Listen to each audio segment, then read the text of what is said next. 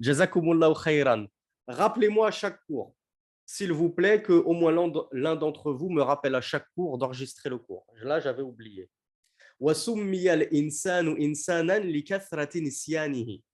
L'homme, en langue arabe, on dit al-insan. Il y a une sourate dans le Coran qui s'appelle l'homme, al-insan.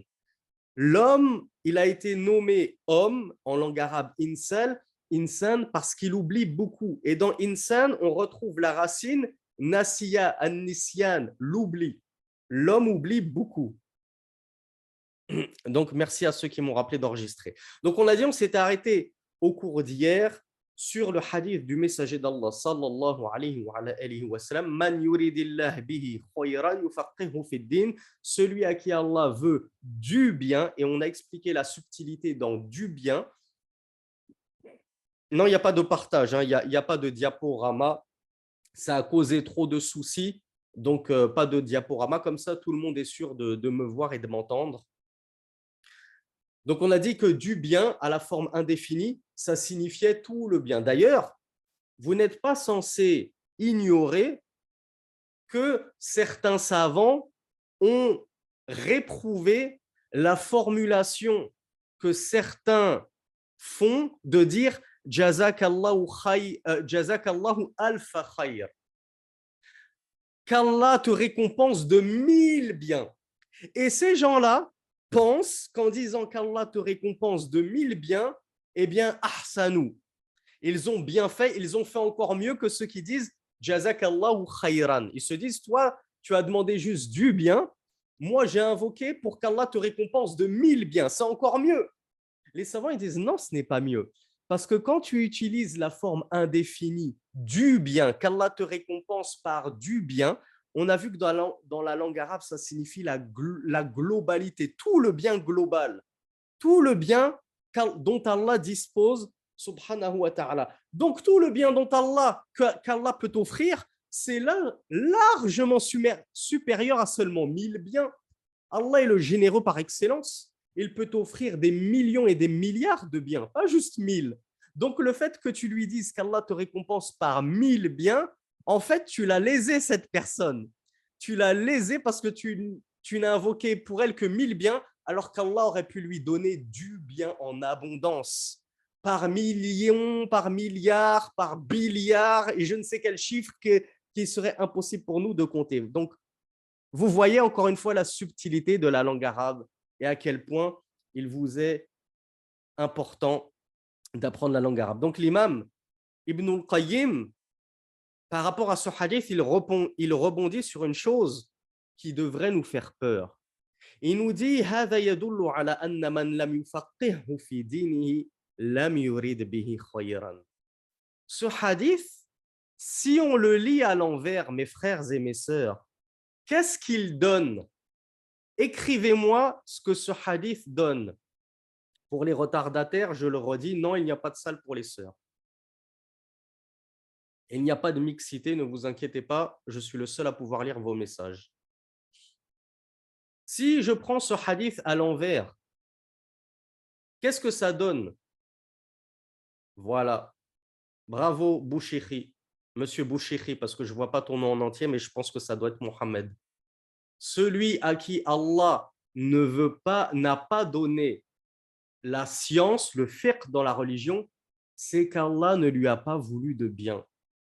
Donc, ya akhi, ya ukhti, si tu te regardes demain matin dans le miroir et que tu te dis mince, mais moi j'ai zéro fiqh, j'ai jamais étudié le fiqh, je sais même pas ce que c'est que le fiqh. Dans la prière, je ne sais même pas ce qui est obligatoire, ce qui est seulement sunnah, ce qui annule la prière, le saoum, le jeûne, je sais même pas ce qui casse mon jeûne, je, j'ai zéro fiqh dans la religion. Eh bien, aie peur. Et peur parce que selon Ibn al-Qayyim, ça veut dire qu'Allah ne t'a pas voulu du bien. Pourquoi? En vertu du hadith du messager d'Allah, si Allah t'avait voulu du bien, il t'aurait instruit dans la religion. Il t'aurait donné le fiqh, la compréhension de la religion. Donc le cheikh Abderrazzaq al-Badr, hafizahullah, nous dit deuxième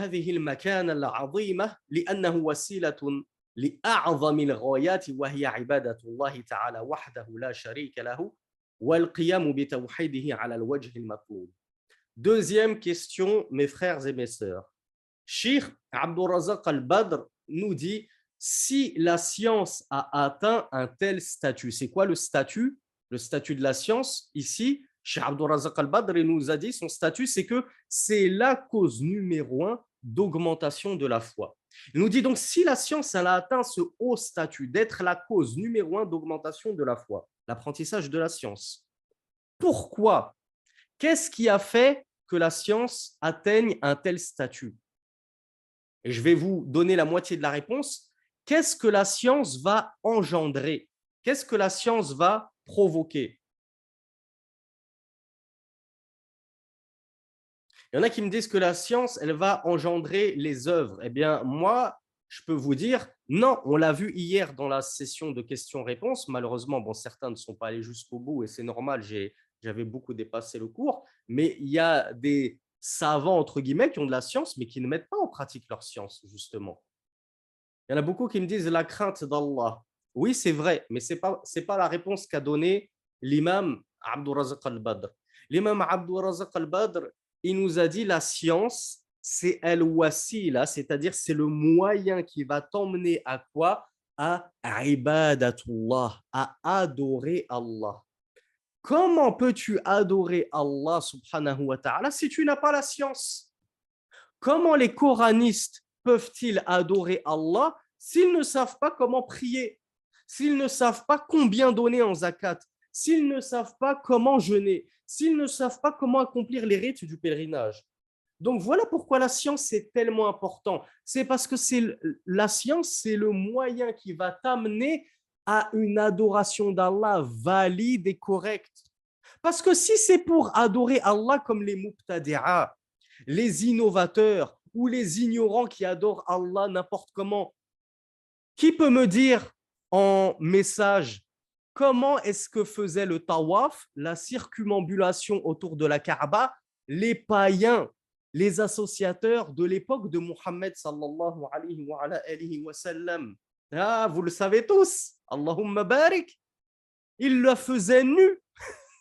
Pourquoi ils la faisaient nue? Parce qu'ils étaient ignorants, ils n'avaient pas de science. Ils adoraient Allah selon des on-dit. J'ai trouvé mes ancêtres reposant sur telle et telle pratique. Je ne cherche pas à comprendre. Ne me demandez pas mon dalil, je n'ai pas de dalil. J'imite comme un mouton aveuglément. Donc voilà pourquoi la science, c'est super important. Un va t'amener à adorer Allah, oui, comme tout le monde, on adore tous Allah. Mais nous, ce qu'on veut, c'est l'adorer correctement, que notre adoration soit sahiha, qu'elle soit valide, qu'elle soit agréée et acceptée d'Allah. Quant à adorer Allah avec des bid'a, moi, salatul fajr, deux rak'a, c'est pas assez. Moi, je suis un homme avec un Z. Je vais faire le fajr quatre rak'a avec euh, deux tashahhud dans mon, dans, dans mon fajr. J'innove une nouvelle prière du fajr. Est-ce que cette adoration, parce que c'est de l'adoration, mesquine le frère, il croit qu'il adore Allah. Il croit qu'il adore Allah plus que les autres en rajoutant deux rak'a à sa prière obligatoire du fajr. Est-ce que son adoration, elle est bonne? Premièrement, non. Est-ce qu'elle est valide? Absolument pas, elle est totalement invalide. Est-ce qu'elle est acceptée d'Allah? Qu'Allah, on l'a vu dans la playlist des Arba'in an-Nawawiyya. Man ahdatha fi amrina hadha ma laysa minhu fahuwa rad. Celui qui va innover dans notre affaire ci, c'est-à-dire dans notre religion, ce qui n'en fait pas partie, cela est rejeté. Donc voilà pourquoi la science est tellement importante. Elle va nous conduire à adorer Allah subhanahu wa ta'ala de manière correcte, valide et incha'Allah agréée et acceptée d'Allah. Et donc le cheikh nous dit, et par la science, on va pouvoir concrétiser plus particulièrement notre tawhid. On a vu que la plus grande de toutes les adorations d'Allah subhanahu wa ta'ala, c'est quoi? Le premier pilier parmi les cinq piliers de l'islam, at-tawhid, le monothéisme d'Allah subhanahu wa ta'ala. Comment tu veux monothéiser Allah correctement dans sa seigneurie, dans sa, dans, dans sa divinité, dans ses noms et ses attributs, si tu ne sais pas, si tu ne connais pas Allah, que tu n'as pas de science, que tu n'as rien appris, tu vas justement prendre les noms et les attributs d'Allah. Ah, ce nom-là, il ne me plaît pas. L'attribut d'Allah de la science, je le prends, ok. L'attribut d'Allah euh, de la vision, ok, je le prends. L'attribut de la main et du pied, ah non, non, non, celui-là, il ne me plaît pas. Pourquoi? C'est quoi ta science? Ben, ça ne me plaît pas, parce que ça, je ne fais pas d'Allah un corps humain. Mais ça, ce n'est pas de la science. La science, ce n'est pas ce que tu penses, toi. On a dit, c'est quoi la science? Rappelez-moi. Rappelez-moi ce qu'on a dit au début du second cours. La science, c'est quoi? Elle se prend de qui? C'est la compréhension de qui qui nous intéresse? De Monsieur Tartampion? Voilà. La science qui nous intéresse, barakallahu fikoum, c'est la science des pieux prédécesseurs. C'est leur compréhension à eux qui nous intéresse. Est-ce que les pieux prédécesseurs, ils ont affirmé pour Allah l'attribut de la main, l'attribut de la face, l'attribut du pied, et cetera, et cetera, et cetera, ou bien ils l'ont rejeté comme le font certains de nos jours en disant non, on ne peut pas attribuer ça à Allah, il faut l'interpréter. Et la main d'Allah, c'est sa puissance. Et le pied d'Allah, c'est sa colère. Et sa face, c'est sa générosité. Regardons comment ont fait les pieux prédécesseurs. Est-ce que les pieux prédécesseurs sont venus pour nous clarifier les choses? Attention, ne comprenez pas les propos d'Allah au pied de la lettre, au sens figuré. Attention, ne comprenez pas les hadiths du messager d'Allah qui traitent des noms et attributs d'Allah au sens propre. Non, comprenez-les plutôt au sens figuré. Non, ils n'ont jamais fait ça. Ils ont suivi Allah et son messager dans le sens apparent des noms et attributs d'Allah. Et nous, ce qui nous importe, c'est leur compréhension à eux. Et on suit leur compréhension à eux. Et toute compréhension exogène qui va s'opposer à leur compréhension, nous la rejetons en bloc et nous n'en avons pas besoin, nous ne la désirons pas. Donc voilà pourquoi la science est tellement importante. La science des pieux prédécesseurs te permettra d'adorer Allah correctement, de connaître Allah correctement et de concrétiser ton tawhid. Et bonne nouvelle à quiconque aura concrétisé son tawhid, parce que c'est par la concrétisation du tawhid qu'Allah fera sortir les usat, les désobéissants de ses serviteurs du feu. Car oui mon frère, oui ma soeur, tu n'es peut-être pas au courant, et sache-le, c'est un point fondamental de ton dogme, de ton credo, de ta croyance de musulman sunnite. Il y a des musulmans qui vont goûter à l'enfer. Parce que Allah subhanahu wa ta'ala, lorsqu'il te jugera, si tu as fait plus de bien que de mal, il t'emmènera au paradis par sa clémence infinie. Mais si tu as fait plus de mal que de bien, tu, as, tu es sous deux options. Soit Allah te fera miséricorde, encore une fois, dans sa clémence infinie, et il te fera entrer au paradis, soit il décidera par justice et par justice et sagesse de te faire rentrer en enfer parce que tu lui as trop désobéi. Tu as fait trop de mal et il t'avait prévenu. Il t'a apporté le Coran, il t'a apporté la Sunna, il t'a apporté des savants parmi les gens de la Sunna qui te répétaient ces versets et qui t'apprenaient le Coran. Et tu n'en as fait qu'à ta tête. Tu as volontairement désobéi à Allah. Il fait partie de sa justice et de son équité, s'il le veut, de te punir. Et s'il le veut, de te pardonner. Donc sache que ce n'est pas parce que tu es musulman que tu es promis au paradis. Ça, c'est la croyance de qui, mes chers frères et sœurs? Nous irons tous au paradis.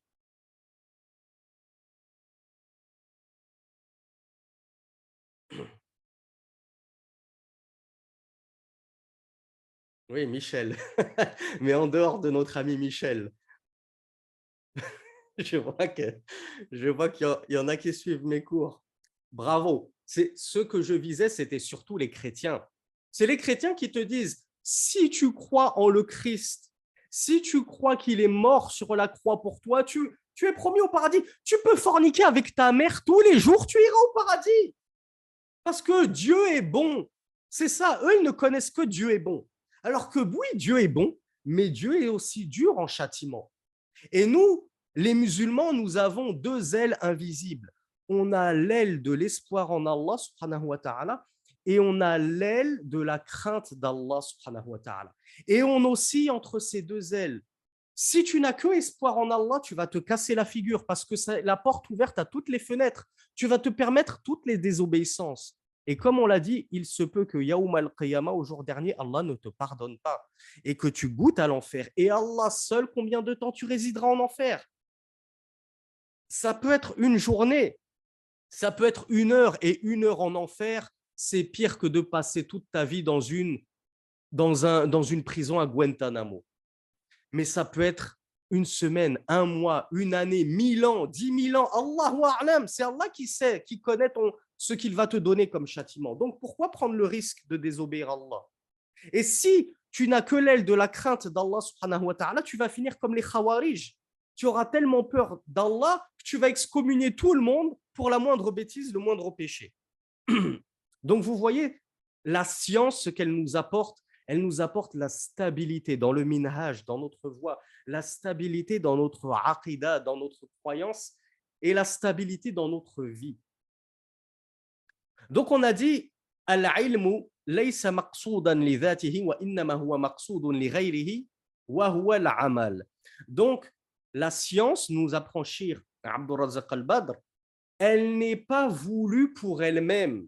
C'est-à-dire, est-ce que nous les frères, est-ce que nous les sœurs, on apprend la science pour montrer nos muscles sur Twitter, pour être des savants? C'est quoi le but de notre vie? C'est d'être des savants. Pour être un savant en, en, en, en soi-même, c'est juste ça qui nous intéresse, c'est de savoir. Non, le but, on l'a dit, c'est d'avoir de la science pour pouvoir adorer Allah correctement. Et donc, quand je vous disais la science, vers quoi elle amène, il y en a beaucoup qui m'ont dit à, aux actes. Eh bien, c'est ce que Cheikh Abderrazzaq al-Badr nous dit. La science, elle amène à l'adoration d'Allah subhanahu wa ta'ala. Pourquoi ? Parce que le but de la science, ce n'est pas juste de fanfaronner, ce n'est pas de se gonfler d'orgueil parce qu'on connaît mieux que tout le monde les sounanes de la prière, et cetera. Moi, je sais que lever les mains pendant le takbiratul ihram, ce n'est pas obligatoire. Et je fanfaronne, je le dis à tout le monde, ah, vous ne le savez pas, toi, tu crois que c'est obligatoire, moi, j'ai appris le fiqh. C'est pas, la science, ce n'est pas pour ça qu'Allah te l'a donnée. La science, c'est pour qu'ensuite tu agisses, tu pratiques des œuvres, tu agisses dans l'obéissance, dans l'adoration d'Allah subhanahu wa ta'ala.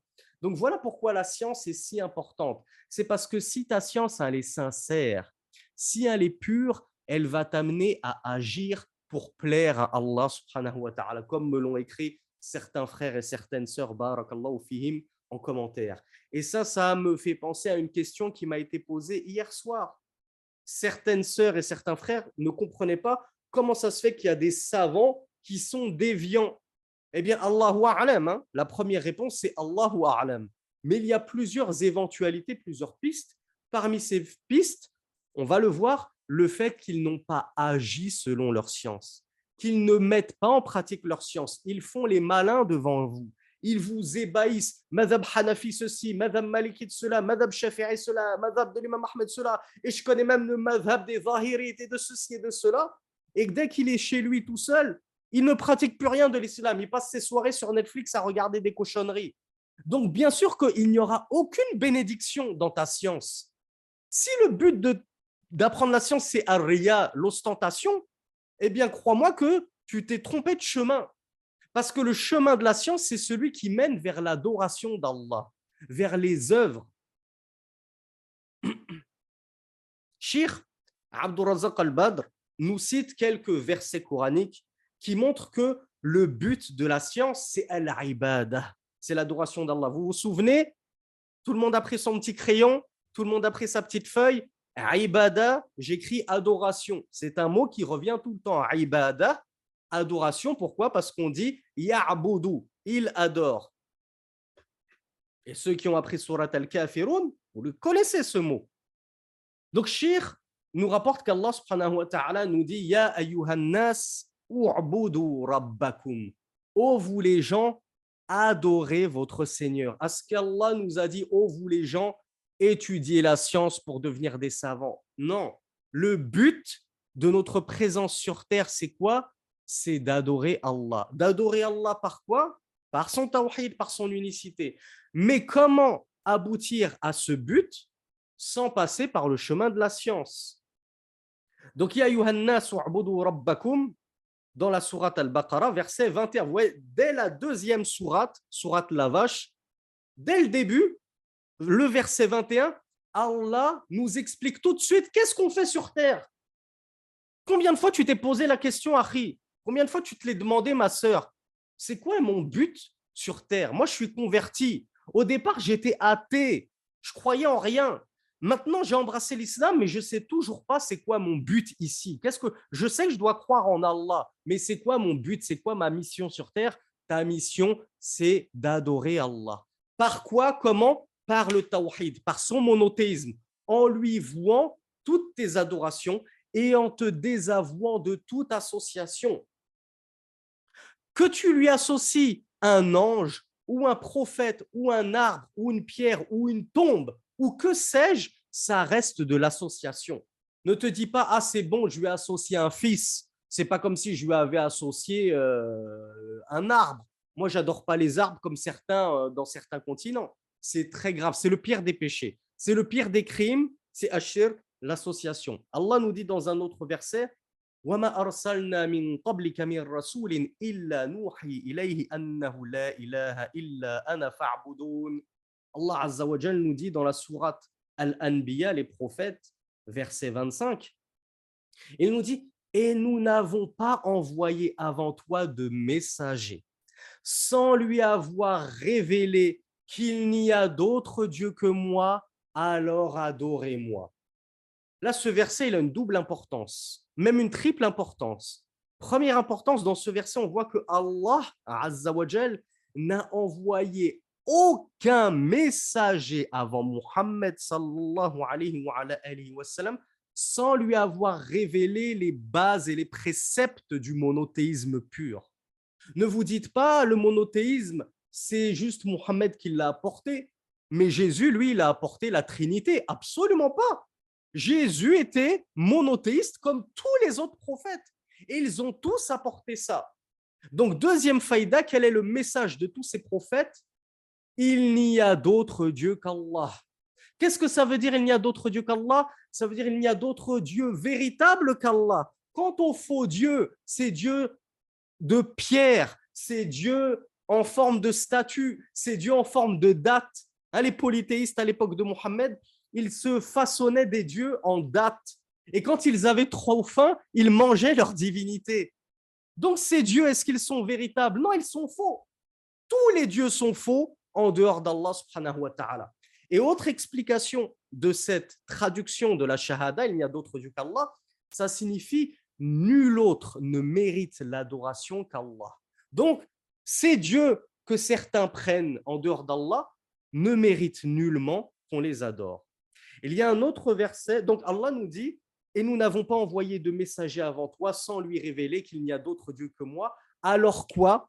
Alors étudiez la science, alors faites la prière, alors euh, je ne sais pas quoi, alors adorez-moi, nous dit Allah. C'est ça le but. Le but du tawhid, le but du message divin, c'est quoi? C'est qu'on adore Allah subhanahu wa ta'ala. Donc voilà pourquoi la science est si importante. Comment adorer Allah sans science? Tu veux être médecin, comment soigner les gens si tu n'as pas étudié la médecine? Tu veux être mécanicien, comment réparer une voiture si tu n'as pas étudié la mécanique? Tu veux être musulman, tu veux être un serviteur d'Allah, tu veux être un adorateur d'Allah. Comment servir et adorer et te soumettre à Allah si tu n'as pas étudié ce qu'est l'islam, ce qu'est l'adoration, ce qu'est le tawhid? Allah Azza wa Jal nous dit « Inna anzalna ilayka al-kitaba bil-haqqi fa'budillaha mukhlishan lahu ad-din » Certes, nous avons fait descendre sur toi le livre en toute vérité, alors adore Allah en lui vouant, ta, en lui vouant la religion en toute exclusivité. Sourate Az-Zumar, les groupes, verset deux. Encore une fois, on voit le but de l'islam, c'est d'adorer Allah. Voilà notre leitmotiv, voilà notre message principal. L'adoration, vouer l'adoration à Allah seul et sans associé, en toute exclusivité. On en revient aux ulama, aux savants qui adorent Allah, subhanahu wa ta'ala. Allah, il nous dit dans la sourate Az-Zumar encore, alors attendez que je vérifie si la source était bonne du, du précédent. Euh, oui, oui, c'est bien ça. Donc encore dans la sourate Az-Zumar, les groupes, verset numéro neuf, Allah nous dit, Qul, il dit à Muhammad, dit, Hal yastawi alladhina ya'lamun wal ladhina la ya'lamun, innama yatadhakkaru ulul albab. Dit, sont-ils égaux ceux qui savent et ceux qui ne savent pas, mais ne se remémorent, ne se souvient que les doués d'esprit. Donc Allah Azza wa Jal nous dit en gros que ceux qui ne savent pas, les ignorants qui n'apprennent pas leur religion, ne sont certainement pas au même niveau et certainement pas égaux avec ceux qui font l'effort d'apprendre leur religion. Et là, on n'est pas forcément en train de parler des ulama, des tulab ilm, mais toi, akhi, toi, orti, qui fait des efforts pour apprendre ta religion avec des livres, avec des cours sur YouTube, avec des séminaires online, déjà toi, tu n'es pas au même niveau que Madame X, ou plutôt Madame Y, et me, oui, Madame X et Monsieur Y, qui, sont, qui se revendiquent de l'islam et qui ne connaissent absolument rien de leur religion. Chez eux, il y a des mains de Fatma accrochées sur tous les murs, et cetera, et cetera, et cetera. Le Coran, il est couvert de poussière parce qu'il ne l'ouvre jamais. Donc Allah nous dit, ne se remémore, ne se souviennent, c'est-à-dire d'Allah subhanahu wa ta'ala que les doués de raison. Eux, ils sont intelligents, ils savent qu'il faut se remémorer fréquemment Allah subhanahu wa ta'ala et étudier sa religion. Voilà pourquoi Cheikh Abderrazzaq al-Badr nous dit, Afdalul ulum huwa, quelle est la meilleure des sciences, mes chers frères, mes chères sœurs? Je vous pose la question. Afdalul ulum, la science bénéfique, d'accord, mais c'est quoi la science bénéfique? Il y en a plein qui me disent tawhid, aqida, eh bien c'est ça. Et de manière plus précise, Cheikh Abderrazzaq al-Badr me dit, nous dit, la meilleure des sciences, c'est al-ilmu billah, c'est-à-dire la meilleure des connaissances. Bravo Bint, il y a juste écrit Bint, donc euh... sachant que vous êtes toutes des bint, vous êtes toutes des filles de quelqu'un. Bravo Bint qui nous dit, c'est connaître Allah. C'est ça la plus importante des sciences, c'est de connaître Allah, c'est ton Seigneur. Avant même de chercher à connaître Muhammad sallallahu alayhi wa alayhi wa sallam, avant même de chercher à connaître ta religion en détail, déjà connais Allah. Parce que c'est lui qui t'a créé, donc connais-le. Et c'est parce que tu as connu Allah que tu vas avoir envie de connaître la religion qu'il t'a révélée. Et par extension, de connaître le messager qu'il a envoyé pour t'apporter cette religion. Donc, Cheikh Abderrazzaq al-Badr, il nous dit « Ma thabata fi nusus al-shar'i min al-tahdid al-shadid wa al-targhid wa al-wa'id liman lam ya'mal bi'ilmihi wa anna al-'alima yus'alu 'an 'ilmihi madha 'amila bihi wa anna man lam ya'mal bi'ilmihi yakunu 'ilmuhu wabalan 'alayhi wa hasratan wa nadama. قال الله تعالى أتأمرون الناس بالبر وتنسون أنفسكم وأنتم تتلون الكتاب أفلا تعقلون. » On va calmer notre joie cinq minutes. Là, on est dans l'euphorie. Ouais, on étudie la science, on étudie le tawhid, on est les, le peuple élu d'Allah, on va gagner le paradis. Wow, wow, wow. On met la marche arrière. Cheikh Abderrazzaq al-Badr, il fait bien de tempérer nos ardeurs. Il ne faut pas trop s'exciter dans le din. Il ne faut pas croire qu'on est arrivé euh, à la ligne d'arrivée. Faut, même les Français, les koufars le disent, il ne faut pas vendre la peau de l'ours avant de l'avoir tué. On a vu que c'est bien d'étudier la science. Et on l'a dit, la science, elle amène aux œuvres. La science bénéfique, celle qui t'est vraiment utile, elle va t'amener à œuvrer, à adorer Allah subhanahu wa ta'ala. Cheikh Abderrazzaq al-Badr, il nous rappelle, il nous dit, il a été établi dans les textes, c'est-à-dire les textes coraniques et prophétiques, une menace sévère, un blâme shadid, très sévère, envers ceux qui ne pratiquent pas leur science. La ya'amalu bi'ilmihi. Il ne va pas œuvrer selon sa science. Et le savant est... Ici, savant, c'est le savant avec un grand S, bien sûr, mais ce seront aussi les étudiants en sciences. Et ce seront même toi, Ourti X, et toi, Akhi Y. Tu seras questionné, on l'avait vu dans un cours, je crois, sur les quatre fondements, sur euh, la chaîne YouTube. Le messager d'Allah, sallallahu alayhi wa, alayhi wa sallam, a dit « Les deux pieds de l'homme ne bougeront pas, c'est-à-dire d'un iota, avant qu'il ne soit questionné sur quatre choses. Et parmi ces quatre choses, il y a quoi? Sur sa science, qu'en a-t-il fait? Qu'as-tu œuvré de ta science? Donc, ne te dis pas, c'est bon, moi, tant que je ne suis pas un alim, je n'aurai pas de contre à rendre à Allah. Ça, ça ne concerne que nos savants. Ça, c'est Cheikh Fawzan, Al-Albani, euh, Ibn Uthaymin, Ibn Baz. Eux, ils auront des comptes à rendre à Allah sur leur science. Moi, ça va, je n'ai pas de compte à rendre. Bien sûr que si, on aura tous des comptes à rendre au sujet de nos connaissances qu'on a appris. Si tu as appris le tawhid, Allah il va te dire pourquoi tu ne l'as pas pratiqué, pourquoi tu t'es mis à accrocher des mains de Fatma sur ta voiture pour que soi-disant ça te protège des accidents, pourquoi tu commençais à avoir des superstitions farfelues. Oh, j'ai vu un chat noir, ça va me porter malheur, il y a une échelle, il ne faut pas que je passe en dessous. Il est où le tawhid qu'on t'a enseigné dans ta vie de tous les jours? Et ça vaut pour tout, ta prière, et cetera. Qu'est-ce que tu as fait de la science de la prière? Tu as...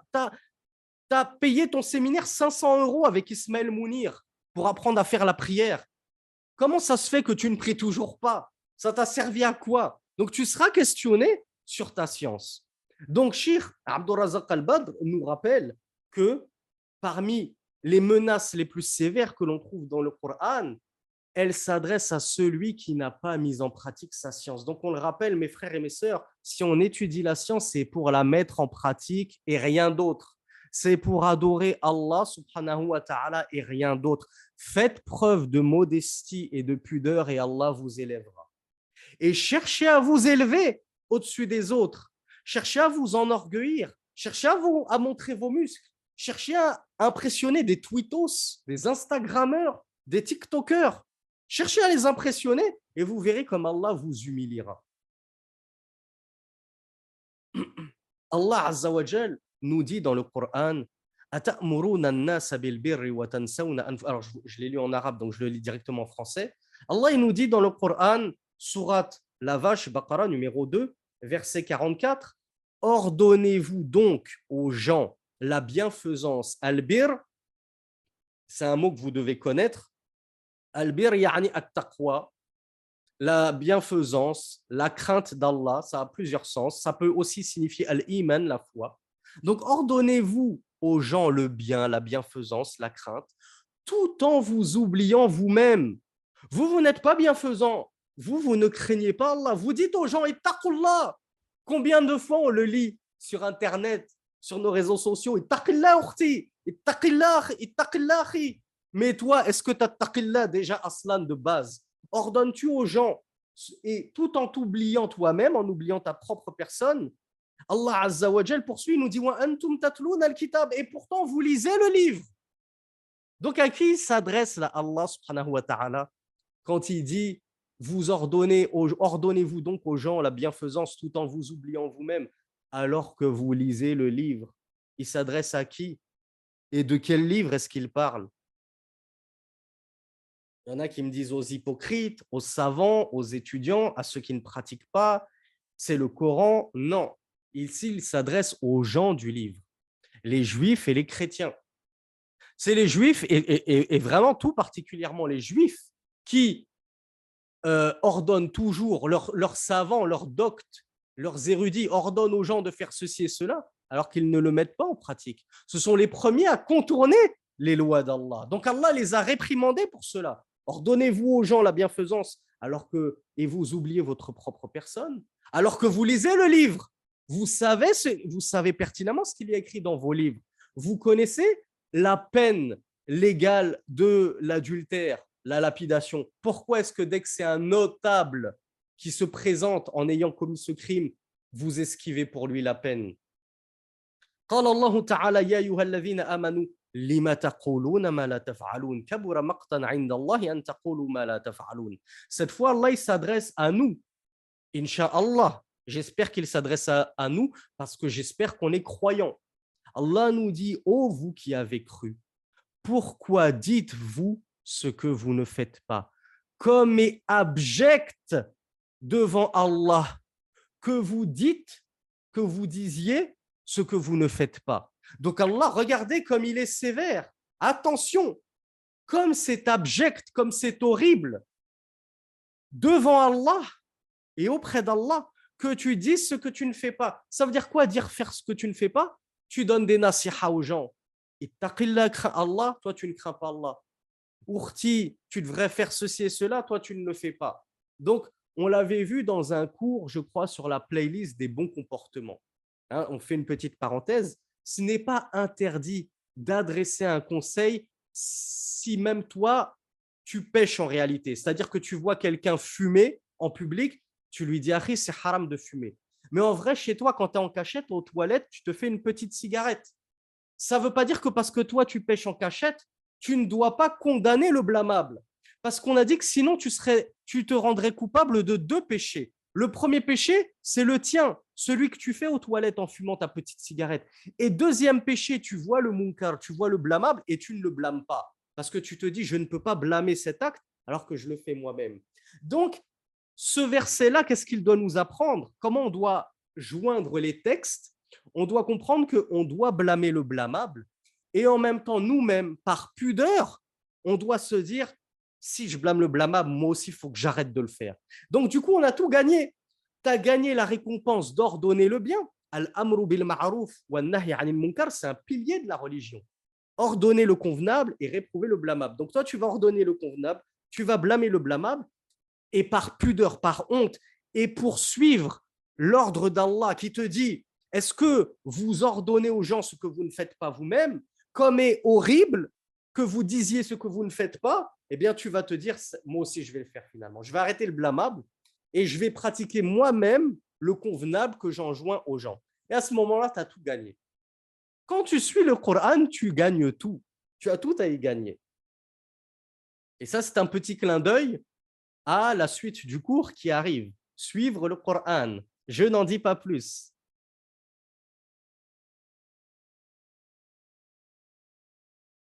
Ben justement, on y vient à la suite du... Alors, c'est dommage, j'ai gâché l'effet de surprise. J'allais vous le demander.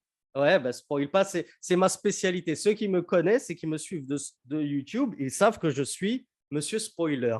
Je spoil mes, pro- mes propres cours.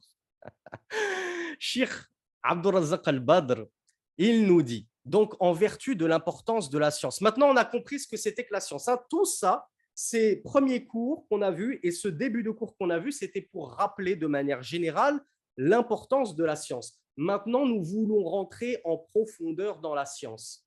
Est-ce que vous vous souvenez les cinq sous-chapitres inhérents à l'étude de la science qu'avait cité Cheikh Abderrazzaq al-Badr? Alors, je ne vais pas être trop dur envers vous.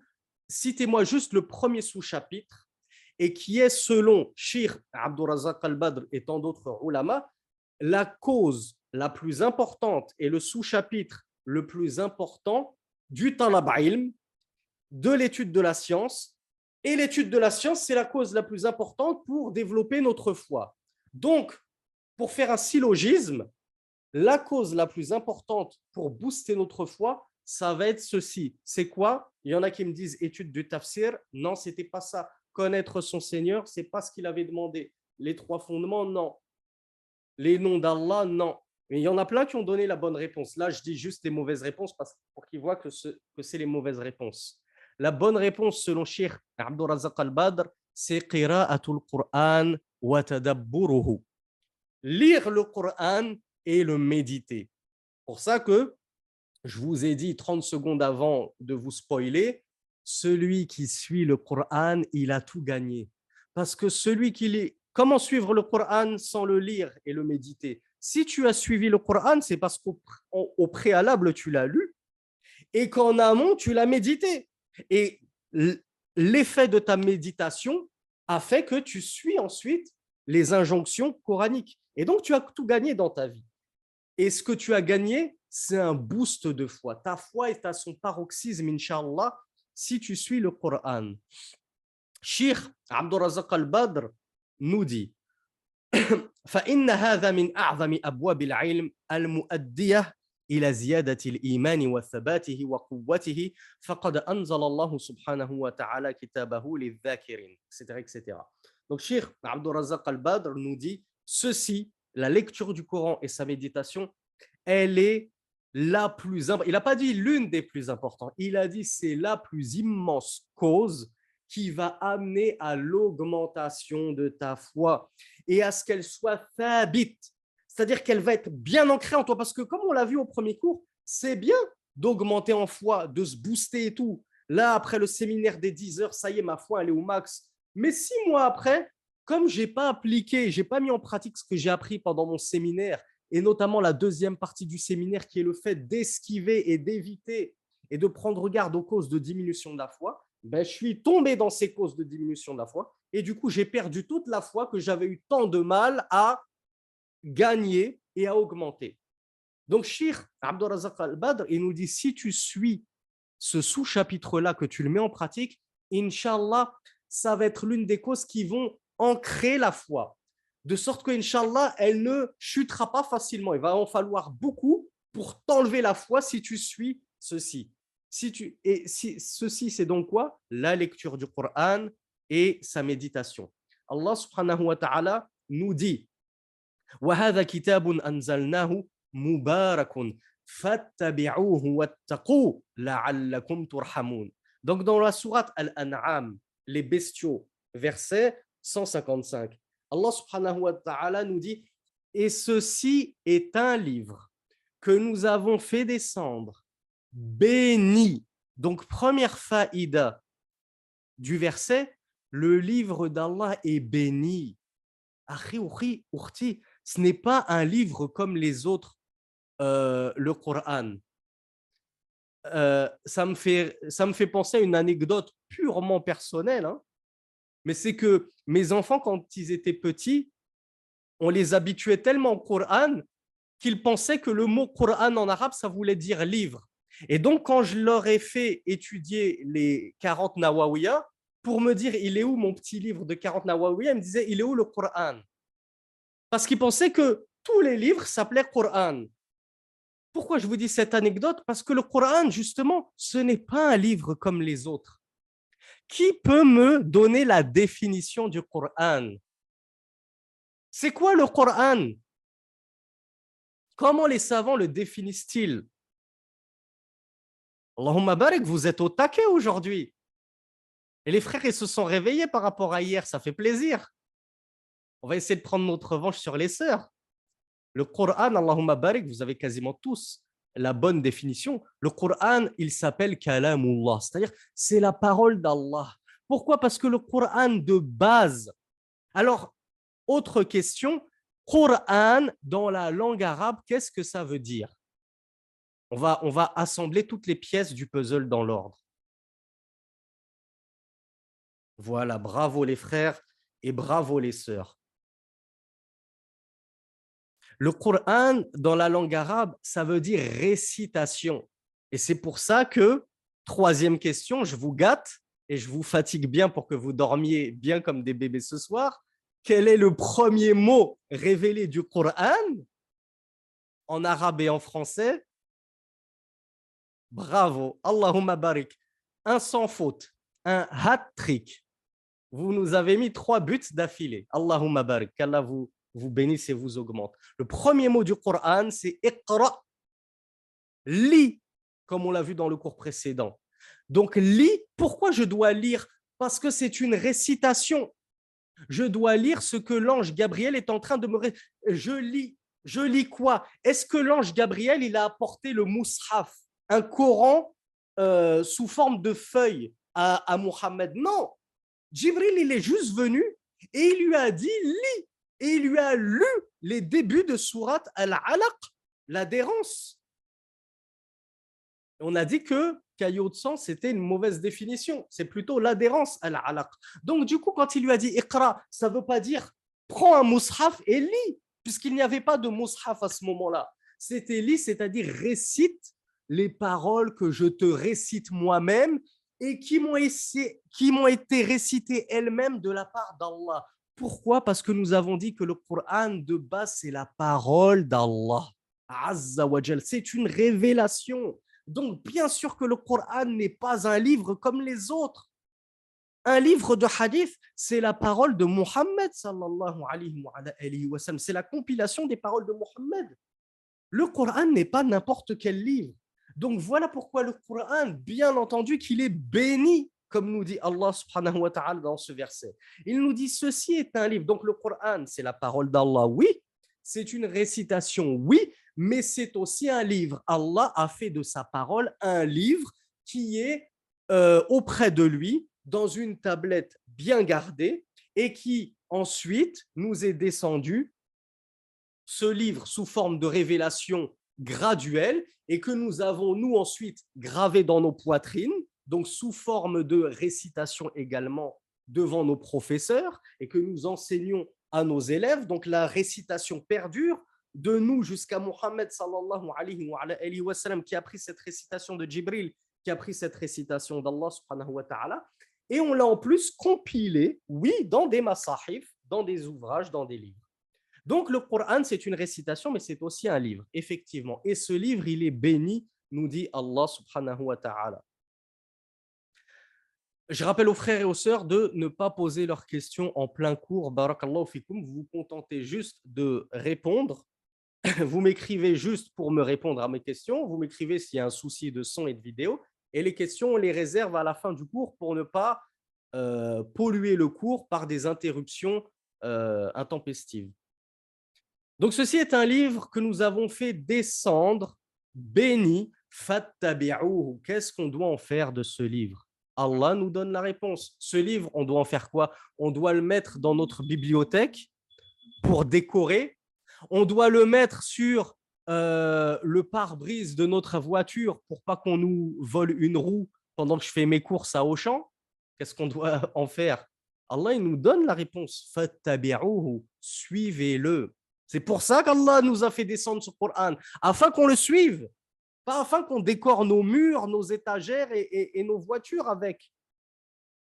Euh, et et j'en profite pour, pour placer une petite faïda et pas non plus pour le mettre sous ton oreiller. C'est pas comme ça que tu te protèges des shayaténari. Je, je, je me permets de, d'en rire de manière moqueur parce que je le faisais quand j'étais petit jahil. Ma mère m'avait acheté un tout petit moussraf, je le mettais sous mon oreiller et c'est bon. C'est comme ça que je croyais être protégé des charlatines et au final, j'en ai jamais été protégé. Ça arrive à, à, à, à beaucoup d'entre nous d'avoir des, ce que les koufars appellent des apnées du sommeil. Non, pas l'apnée du sommeil, mais quand on se sent paralysé, qu'on ne peut pas bouger, quand, quand on se fait embêter par la chéatine. Donc, ce n'est pas parce que tu as mis un moussraf sous ton oreiller que ça va te protéger. Ce qui te protège, c'est de le lire, ce moussraf. C'est de le suivre. Lis-le ton Coran et tu seras protégé. Lis tes adhkar al-sabah ou al-masa. Lis tes adhkar, tes évocations, tes rappels du matin et du soir, tu seras protégé. Oui, la paralysie, la paralysie du sommeil, c'est comme ça que ça s'appelle. Barakallahu fikum. Mais là, on pratique le Coran, tu seras protégé. L'un de ceux qui mettait le plus en pratique le Coran, Ben, c'est, ceux qui mettaient le plus en pratique le Coran, c'était qui ? C'était les compagnons du messager d'Allah sallallahu alayhi wa alayhi wa sallam. Et c'est qui le deuxième meilleur compagnon du messager d'Allah sallallahu alayhi wa alayhi wa sallam ? Comment il s'appelait ? C'est une fausse question parce qu'on l'a vu dans le cours d'hier. Non, c'est pas Abou Bakr. On l'a vu dans le cours d'hier ou d'avant-hier. Bravo tout le monde. Non, c'est pas Bilal. Bilal, c'est le muezzin. Al-Mu'adhin. C'était Omar ibn al-Khattab, sachez-le et notez-le mes frères et sœurs. C'est des, c'est des ma'loumat, c'est des informations que vous devez connaître.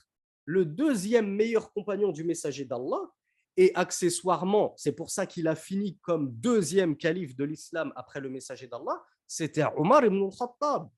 Donc Omar ibn... Et les compagnons du messager d'Allah, les savants nous disent que c'était les meilleurs hommes qui ont foulé la terre après les prophètes et les messagers. C'est-à-dire qu'il n'y a pas meilleur qu'un messager, puis il n'y a pas meilleur qu'un prophète, puis après eux, c'est qui les meilleurs hommes ? C'est Zidane, c'est Messi, c'est Cristiano Ronaldo, c'est Brad Pitt. Ce n'est pas eux les meilleurs hommes. Les meilleurs hommes, ce sont vos références à vous, les compagnons, et vous devez connaître vos références. Comment ça se fait, Akhi, sans vouloir t'offenser, que tu connais tout de Cristiano Ronaldo, tu connais tout de, de, de, de Rof, de Booba et tout, et tu, tu ne sais même pas c'est qui le deuxième meilleur compagnon du messager d'Allah et donc le deuxième meilleur homme après tous les prophètes et les envoyés. Et pourquoi je te parle de Omar ibn al-Khattab ? Omar ibn al-Khattab, si c'était le deuxième meilleur homme, ça veut dire que c'était le deuxième meilleur homme de toute la galaxie après les prophètes et les envoyés à suivre le plus le Coran. Eh bien, qu'est-ce que son suivi du Coran a engendré par rapport aux shayatin ? Parce que c'est pour ça que je vous parle de lui. On était en train de parler des démons. Qu'est-ce qu'ils faisaient les démons quand ils voyaient Omar ibn al-Khattab? Voilà, vous êtes nombreux à le savoir. Alors si vous le savez, pourquoi vous ne l'appliquez pas? On retombe sur nos moutons. Je sais, j'ai de la science, bim, mise en pratique. Quatrième but de la soirée. Les chayatines changeaient de trottoir. Trottoir, hein, on se comprend, il n'y avait pas forcément des trottoirs à son époque, mais ils changeaient de chemin lorsqu'ils croisaient Omar ibn al-Khattab. C'est ça, quand tu as la foi à son paroxysme et que le Coran, tu le mets en pratique, tu le suis. Ce n'est pas un objet de décoration chez toi, c'est un objet de méditation. C'est, ce n'est plus toi qui as peur des shayatines, des démons. C'est eux qui ont peur de toi. Donc, ça ne sert à rien de mettre ton Coran sous ton oreiller ou sur ta voiture, tu n'en as pas besoin. Les shayatines, ils ont peur de venir t'embêter. Et il y a des histoires comme ça qui ont été rapportées d'Ibn Taymiyyah exact, et, et, et, et euh, euh, Ibn Taymiyyah également, mais là n'est pas l'objet de notre cours. Donc Allah nous dit wattaqu la'allakum turhamun, et craignez, c'est-à-dire craignez Allah afin qu'il vous soit fait miséricorde. Dans un autre verset, Allah Azza wa Jalla nous dit wa laqad ji'nahum bi kitabin fassalnahu 'ala 'ilmin hudan wa rahmatan liqaumin yu'minun. Donc dans la sourate Al-A'raf, verset numéro cinquante-deux, euh, impossible de vous traduire Al-A'raf, c'est un nom propre, c'est un endroit entre le paradis et, et l'enfer où seront les gens en attendant euh, ceux qui ne seront pas encore entrés en enfer, ceux qui ne seront pas encore entrés au, au paradis et qui attendront leur tour. Euh, pour la, le petit clin d'œil, les chrétiens ont eux aussi ça dans leur religion et ils l'appellent le purgatoire. C'est entre guillemets un monde intermédiaire entre le paradis et l'enfer euh, où les gens attendront qu'Allah les place soit en enfer, soit au paradis. Donc, dans la sourate Al-A'raf, qui est intra- donc intraduisible en français, alors, je, je, je ne risque pas de le traduire par le purgatoire, hein. euh, verset, on a dit cinquante-deux, Allah Azza wa Jal nous dit « Et certes, nous leur avons apporté un livre que nous avons détaillé avec science. » Donc, Allah subhanahu wa ta'ala, non, ce n'est pas le barzakh. Le, ba, le barzakh, c'est… c'est C'est, c'est par exemple quand tu dors et qu'Allah il reprend ton âme. Quand tu dors, Allah reprend ton âme. Ton âme quitte ton corps. Là, à ce moment-là, ton âme, elle est dans le barzakh. Donc, ça n'a rien à voir avec le, le, le monde intermédiaire entre le paradis et l'enfer. Euh, Yaoum al-Qiyamah. Le barzakh, c'est, c'est, c'est, c'est maintenant. Euh, où on était, je voyais, c'est, c'est ça le problème de, de, de m'interrompre avec des questions, barakallahu fikum, c'est qu'après on, on perd le fil. Donc Allah nous dit, certes, euh, nous leur sommes venus avec un livre que nous avons détaillé avec science. Donc le Coran, c'est un livre qu'Allah subhanahu wa ta'ala a détaillé. On va répondre à cette petite ambiguïté et euh, à cette petite choubha que peuvent mettre les koufars, les infidèles, et euh, les ignorants à certains en leur disant oui ben si le Coran il est si détaillé que ça, pourquoi c'est pas détaillé le nombre de rak'a de sourate Al-Asr? Comment vous répondez à ça, mes frères et mes sœurs? On va voir combien de buts vous allez mettre dans la soirée. Qui connaît la réponse?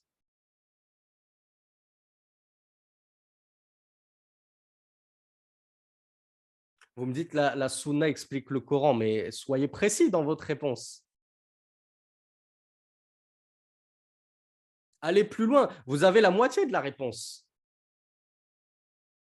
Voilà, je l'ai vu défiler la réponse. Je l'ai vu défiler. Allah subhanahu wa ta'ala, déjà il nous dit, interrogez les savants si vous ne savez pas. Donc, tu me poses la question, combien il y a de rak'a dans Surat Al-Asr? Allah il m'a donné la réponse dans le Coran. C'est quoi la réponse? Il m'a dit, je dois aller interroger les savants. Ben, je vais interroger. Oh, Ibn Uthaymin, oh, un tel. Combien il y a de rak'a euh, dans Surat Al-Asr? Quatre. Bon, ben, j'ai ma réponse. Ma réponse, qui c'est qui me l'a donnée? C'est Ibn Uthaymin. Avant lui, c'est Allah qui me l'a donnée. Pourquoi? Parce que c'est Allah qui m'a dit, va chercher ta réponse là-bas. Tu auras ta réponse. Donc Allah, oui, effectivement, il nous a donné toutes les réponses dans le Coran. Pourquoi? Parce que ce qu'on ne trouve pas dans le Coran, il nous a demandé d'aller interroger les gens de science pour ce, dont, pour ce que nous ne savons pas. Et qui est le genre de science number one qui était à l'époque des compagnons, en tout cas, c'était Rasulullah sallallahu alayhi wa alayhi wa sallam. Donc, lorsque je n'ai pas ma réponse dans le Coran, je regarde dans la Sunna, comme l'ont dit certains d'entre vous. Seulement, si je vous ai d'abord parlé des gens de science, c'est parce que ce n'est pas tout un chacun qui peut ouvrir un livre de hadith et trouver par lui-même la réponse. Ça peut être compliqué de trouver ta réponse. Tu peux trouver le hadith en question où il y a la réponse et tu ne vas pas le comprendre correctement. Tu peux même le comprendre à l'envers. Voilà pourquoi il est plus prudent d'aller interroger les gens de science, comme nous l'a demandé Allah subhanahu wa ta'ala. Et en l'occurrence, quand il s'adressait aux sahaba, les sahaba se retournaient vers Rasulullah sallallahu alayhi wa alayhi wa sallam, plutôt que d'essayer de trouver la réponse par toi-même en te disant « je vais essayer de la chercher dans le Coran et la Sunna ». Ça va plus vite de, de, de, d'interroger un savant, il va te faire gagner du temps et en plus tu seras sûr d'avoir la bonne réponse bien comprise. Allah subhanahu wa ta'ala nous dit euh, dans un autre verset un peu similaire « Wa nazzalna alayka al-kitaba tibyanan li kulli shay wa hudan wa rahmatan wa bushra lil muslimin ». Donc Allah subhanahu wa ta'ala nous dit « Nous avons fait descendre sur toi le livre tibyanan li kulli shay », c'est-à-dire qui décrit tout. Ce livre-là, il décrit tout, il explicite tout, il éclaire tout. Pourquoi ? Parce que tout ce dont nous avons besoin pour gagner notre paradis est mentionné dans le Coran. Donc ça encore, c'est un verset que les, les, les kuffars et les ignorants peuvent utiliser pour essayer de vous déstabiliser. Allah, il a dit que tout est détaillé dans le Coran. Tibyanan li kulli shay, il a tout détaillé. Comment ça se fait qu'il n'a pas détaillé la recette de la bouillabaisse ? La recette de la mousse au chocolat, ah, je t'ai piégé, elle n'est pas dans le Coran. Alors pourquoi Allah il a dit qu'il a tout détaillé dans le Coran? On leur dit, mais comprenez-le correctement. Allah subhanahu wa ta'ala, ce qui est voulu par ce verset, c'est qu'il nous a tout détaillé par rapport à ce qui nous est bénéfique pour le rejoindre. Pour le rejoindre au paradis, subhanahu wa ta'ala, pour gagner notre place au paradis, oui, il nous a détaillé tout ce qu'il fallait faire. Suivre son livre, suivre la sunna, le craindre, concrétiser le monothéisme, tout ça c'est détaillé dans le Coran. À connaître la recette de la moussaka, est-ce que c'est ça qui va me faire rentrer au paradis? Aucun intérêt. Pourquoi est-ce que le Coran ne serait plus un Coran de six cents pages? Si Allah devait parler de tout, ce serait une encyclopédie universaliste en un milliard, deux milliards, deux milliards de tomes. Comment veux-tu ensuite que Allah te dise « suivez mon Coran » s'il nous descend une encyclopédie de un milliard de tomes? Donc bien sûr que Allah il nous a fait un Coran concis, que les Juifs et les chrétiens nous, a, nous envient. Figurez-vous que les Juifs et les chrétiens nous envient, parce que la Bible, c'est un sacré pavé, qu'ils sont incapables de mémoriser par cœur. Parce que c'est un pavé. Allah, il a donné au Coran son juste format, le format parfait, juste ce qu'il faut.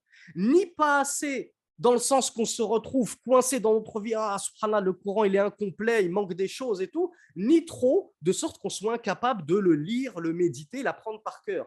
Donc le Coran, il est béni comme on l'a vu, et c'est un livre qui a tout détaillé pour ce qui va nous être utile pour gagner notre au-delà. Allah a décrit ce livre comme étant Hudan, une guidée, Rahma, une miséricorde, wa bushra lil muslimin.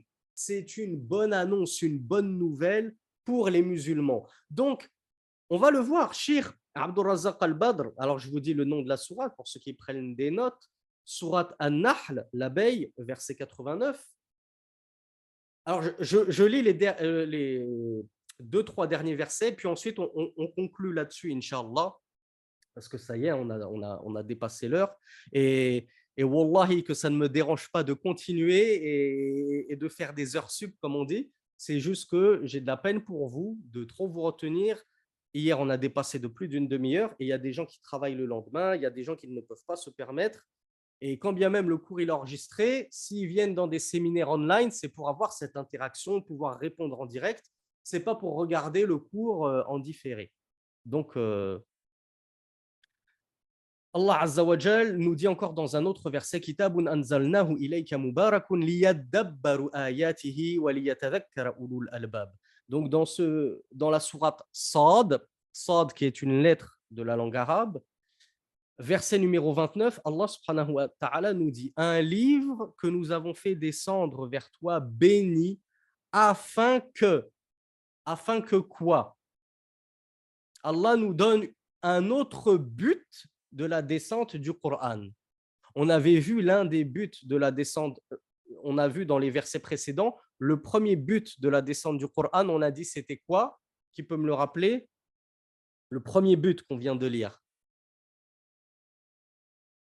Voilà, bravo Melih, c'est de le suivre.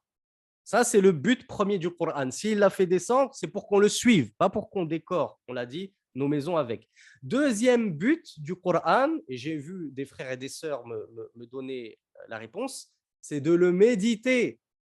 Après tout, comment est-ce que je peux suivre le Coran si je ne le médite pas, si je ne le comprends pas? Donc voilà pourquoi Allah Azza wa Jal nous dit un livre que nous avons fait descendre vers toi, béni. Encore une fois, Allah nous dit dans un autre verset que ce livre, il est béni, ce n'est pas n'importe quel livre. Liyadabbaru ayatihi, afin qu'il médite sur ces versets. Wa liyatadhakkara ulul albab, et afin que se souviennent, que se remémorent les gens doués de sagacité, les gens doués d'esprit et d'intelligence. Donc voilà le but du Coran, c'est qu'on se remémore fréquemment le Coran, qu'on le médite, qu'on, qu'on, qu'on, qu'on se rappelle par le biais du Coran, et ainsi développerons-nous notre foi, Inch'Allah. Inna hadha al-Qur'ana yahdi lillati hiya aqwam wa yubashshiru al-mu'minina alladhina ya'maluna as-salihati anna lahum ajran kabira. Dans ce verset, sourate Al-Isra, le voyage nocturne, verset numéro neuf, Allah subhanahu wa ta'ala nous dit, certes, ce Coran guide vers ce qu'il y a de plus droit. Donc, c'est pour ça qu'on te dit, lorsque tu suis le Coran, ce sont les shayatines. Là, je vous donne un micro-séminaire gratos de Ruqya. Comment me protéger des démons? Allez, c'est bon, je t'ai fait gagner dix heures de séminaire avec euh, un tel et un tel. Tu veux te protéger des démons, suis le Coran. Le Coran, la lecture, la méditation, la compréhension et la mise en pratique et le suivi du Coran sera la cause numéro un de, la, de, de ta protection des démons. Qu'Allah te protégera des démons, qu'il ne t'arrivera plus rien. Ce Coran guide vers ce qu'il y a de plus droit. Et il fait la bonne annonce aux croyants qui pratiquent les bonnes œuvres. Donc, qu'est-ce que ça veut dire? Ça veut dire que si je me prétends mu'min croyant, je dois pratiquer les bonnes œuvres. Ce n'est pas je dis j'ai la foi, la foi c'est dans le cœur et ce n'est pas grave si je ne porte pas le voile. Je m'excuse, il y a des sœurs parmi nous qui ne portent pas encore le voile, qu'Allah vous facilite mes sœurs, sachez que ce n'est pas une option, ce n'est pas un jeu. Et je ne vais pas être tendre avec vous, je ne vais pas vous Ismaël Mounir, je ne vais pas vous, euh, comment il s'appelle, Mimouniser, là, le Abdelali Mimoun, qui a encore fait des siennes récemment à la radio. Bien sûr que le voile, c'est écrit dans le Coran, bien sûr que le voile, c'est une obligation, bien sûr que le voile, c'est super important, ce n'est pas une petite obligation au milieu de petites obligations, c'est une grande obligation. Et je vais même plus loin, Ourti, je vais te dire la vérité que te disent peu d'imams. De base, ce n'est pas le voile dans le sens que tu te le représentes, le petit foulard comme ça qui est obligatoire, c'est le djilbab. C'est-à-dire que tu as beau mettre un petit voile par-dessus, si tu ne mets pas ensuite le grand djilbab qui va couvrir toutes tes formes, et on te renvoie un cours que nous avons donné dans la playlist Al-Mulakhas al-Fiqhi sur cacher sa nudité, sur ce que c'est que le djilbab. On n'est pas en train de te dire que c'est absolument le modèle saoudien. Mais on ne va pas faire comme un certain fanfaron et freluquet de la Darwa qui nous dit ça, ce n'est pas le djilbab. Si, si, le djilbab saoudien, c'est un djilbab. C'est juste que ce n'est pas le, la seule façon de se vêtir d'un djilbab. Il y a plein de façons de porter le djilbab. Mais tu dois porter le djilbab. Ne te dis pas avec ta petite abaya qui moule tes épaules, qui moule tes bras, qui moule ta poitrine, qui moule euh, tes hanches et tout ça, et ton petit voile qui moule ton cou et tout, ça y est, tu t'es couverte. Donc, on ne sort pas trop du cours. Barakallahu fikum. Allah Azza wa Jal nous dit وَنُنَزِّلُ مِنَ الْقُرْآنِ مَا هُوَ شِفَاءٌ وَرَحْمَةٌ لِلْمُؤْمِنِينَ وَلَا يَزِيدُ الظَّالِمِينَ إِلَّا خَسَارًا. Allah subhanahu wa ta'ala nous dit, alors verset numéro quatre-vingt-deux de la sourate Al-Isra. Allah Azza wa Jal nous dit et nous faisons descendre du Coran. C'est-à-dire que parmi le Coran, dans le Coran, nous faisons descendre du Coran, ou bien autre interprétation possible, nous faisons descendre du Coran, c'est-à-dire que le Coran tout entier, ma huwa shifaun, ce qui est une guérison.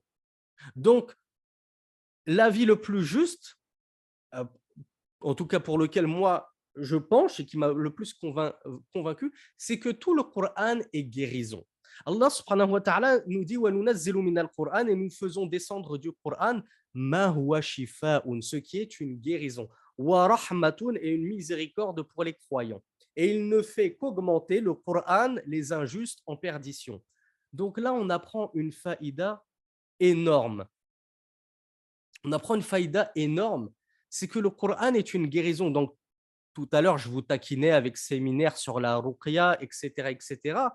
Mais comment parler de foi sans parler, et comment parler de baisse de foi sans parler justement de euh, ces personnes. Encore une fois, ne m'en voulez pas, ne le prenez pas mal. Moi, je suis quelqu'un qui ne mâche pas mes mots. C'est, c'est un défaut. Certains considèrent ça comme une qualité parce que, Zarma, je vais droit au but et, et, et je vous pique là où ça fait mal.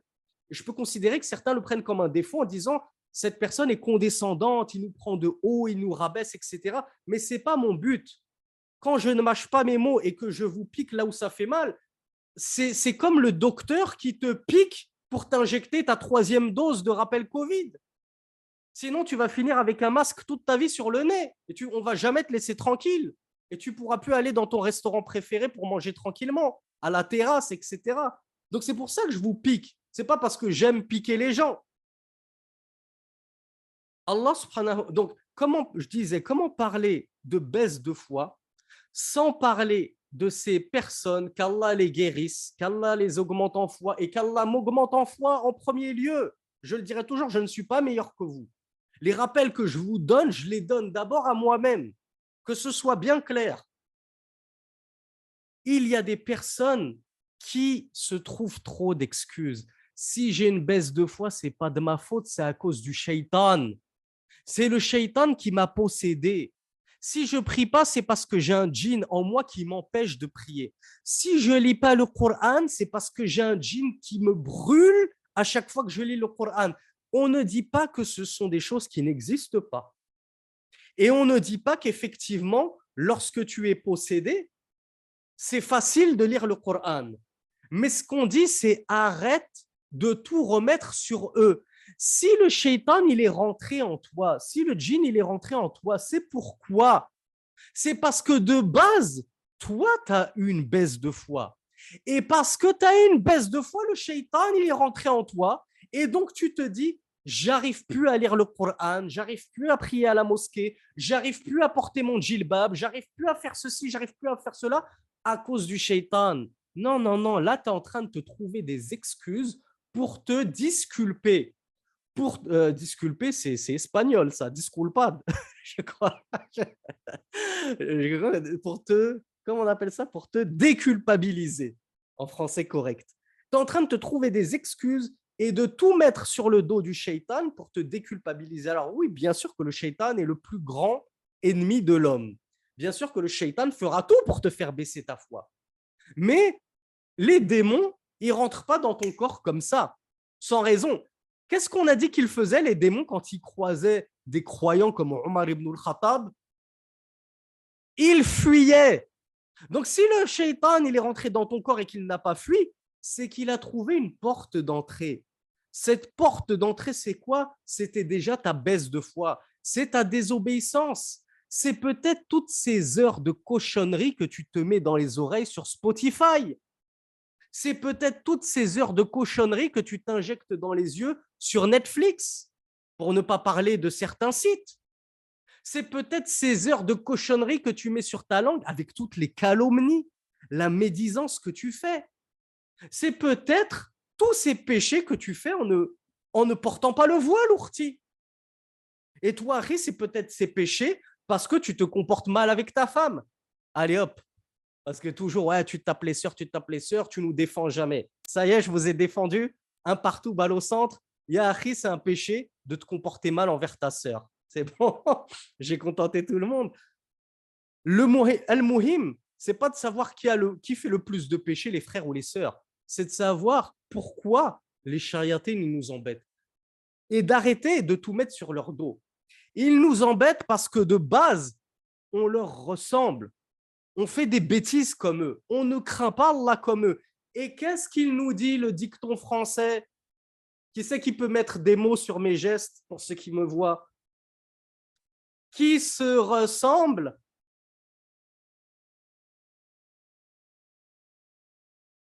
Qui se ressemble, s'assemble. Donc, si il y a eu euh, une assemblée entre toi et un diable, c'est peut-être parce que tu imites ses pas. C'est qu'au lieu de suivre le Coran, ben, tu suis justement Shaitan quand il t'engraine. Ne fais pas telle adoration, fais tel péché, tu l'écoutes, tu l'écoutes. Puis tu finis possédé, puis tu te dis, j'ai une baisse de foi, j'arrive pas à adorer Allah, mais c'est pas de ma faute, c'est de la faute du diable. C'est, c'est trop facile.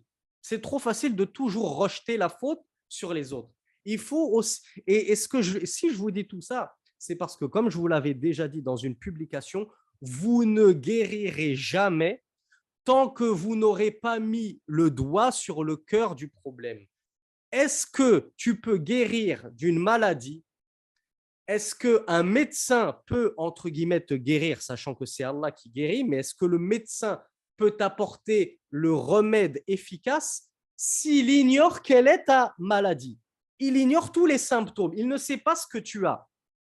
Prenez l'exemple du Covid dont, tout, dont on parlait tout à l'heure. Quand Allah Azza wa Jal nous a envoyé ce Covid, les médecins étaient déboussolés. Pourquoi ? Parce qu'ils n'avaient jamais vu cette maladie. Ils se sont dit, mais c'est quoi cette maladie ? Les Chinois, ils tombent les uns après les autres dans les rues. On n'a jamais vu ça. Ils étaient en panique. Il leur a fallu des années pour trouver un vaccin qui ne marche même pas en réalité. C'était un pur placebo. Mais bon, que vous, on va pas, on va pas sortir du, du cours. Tout ça pour dire que tant que tu n'auras pas mis le doigt sur le problème, que tu l'auras analysé le problème et que tu l'auras trouvé, tu ne guériras pas. Comme le médecin ne peut pas t'apporter le bon remède s'il ne sait pas de quoi tu souffres, quelle est ta maladie. Donc, tant que tu esquiveras le cœur du problème et au lieu de te dire « le problème, c'est moi », le problème, c'est que je n'obéis pas à Allah. Le problème, c'est que je pêche beaucoup. Le problème, ce n'est pas Shaitan, ce n'est pas mon djinn. Quand bien même, c'est vrai, je l'ai dit, quand bien même, tu aurais des démons. On te croit, moi, je te crois en tout cas. Je, je ne fais pas partie de ces prédicateurs qui disent « la possession n'existe pas », ils disent même « les démons n'existent pas ». Non, non, moi, je te crois, Ourti, t'inquiète pas. Et je te crois après quand tu me dis que tu es possédé. Mais ce que je te dis, c'est que ce n'est pas ça qui va, qui va solutionner ton problème. Ce n'est pas en te morfondant et en pleurant parce que tu as des shayatines qui juste... qui vont jusqu'à parler à ta place, même en latin, en gréco-romain, ce que tu veux, tant que tu ne te regarderas pas dans un miroir et que tu ne te diras pas « qu'est-ce qu'il ne va pas chez moi ? Qu'est-ce que je dois corriger chez moi ?»« Chez moi, pas chez Iblis. Iblis, il ne se corrigera pas, c'est foutu pour lui. » Toi, corrige-toi et tu verras qu'ils partiront d'eux-mêmes. « Jarib ta'rif » comme je le disais hier. Fais le test et tu verras. Et on a eu des témoignages. On a conseillé à des personnes istaqim. Soufyan ibn Abdillah radiyallahu anhu, il a dit au prophète sallallahu alayhi wa ala alihi wa sallam: Ya Rasulallah, qulli fil islami qawlan la as'alu anhu ahadan ghayrak. Ô messager d'Allah, dis-moi une parole en islam au sujet de laquelle je n'interrogerai personne d'autre que toi. Qui peut me dire ce que le messager d'Allah lui a dit ? Ils sont où les huffaz des Arba'in al-Nawawiyya ? Qu'est-ce que le messager lui a répondu ? Je ne connais pas la référence. Il est dans les Arba'in al-Nawawiyya, je ne connais pas les numéros par cœur. Le messager d'Allah, il lui a dit « Qul amantu billah thumma » Puis qu'est-ce qu'il a dit ? « Dis, j'ai cru en Allah » ou « je crois en Allah » puis Istaqim. Ça veut dire quoi, les frères, les sœurs, Istaqim dans la langue arabe? D'où vient le mot Al-Istiqama? Ça veut dire quoi? Les quarante Nawawiya, c'est un, un recueil de hadith. Bravo. Al-istiqama, c'est la droiture. Istaqim, ça veut dire tiens-toi droit, c'est-à-dire file droit dans la religion, sois droit dans ta religion. N'emprunte pas les chemins boueux, n'emprunte pas les chemins du diable. Rasulullah, il lui a résumé tout ce dont il avait besoin, ce compagnon. Dis-moi juste une parole, Rasulullah. De sorte que si je te perds à tout jamais pour une raison ou une autre, cette parole me guidera vers Allah subhanahu wa ta'ala. Crois en Allah, thumma istaqim. Je te dis la même chose, Akhi, je te dis la même chose, Ukhti. Istaqim, tiens-toi droit, obéis à Allah, suis le Coran. Lis le Coran, médite le Coran, ça va être dur, je ne dis pas le contraire, ça va être dur, les chayatines, ils vont t'en empêcher, ça va bouger, ça va chauffer, et cetera. Ils vont parler, ils vont crier, tu vas entendre des casseroles tomber de partout, c'est pas grave, continue.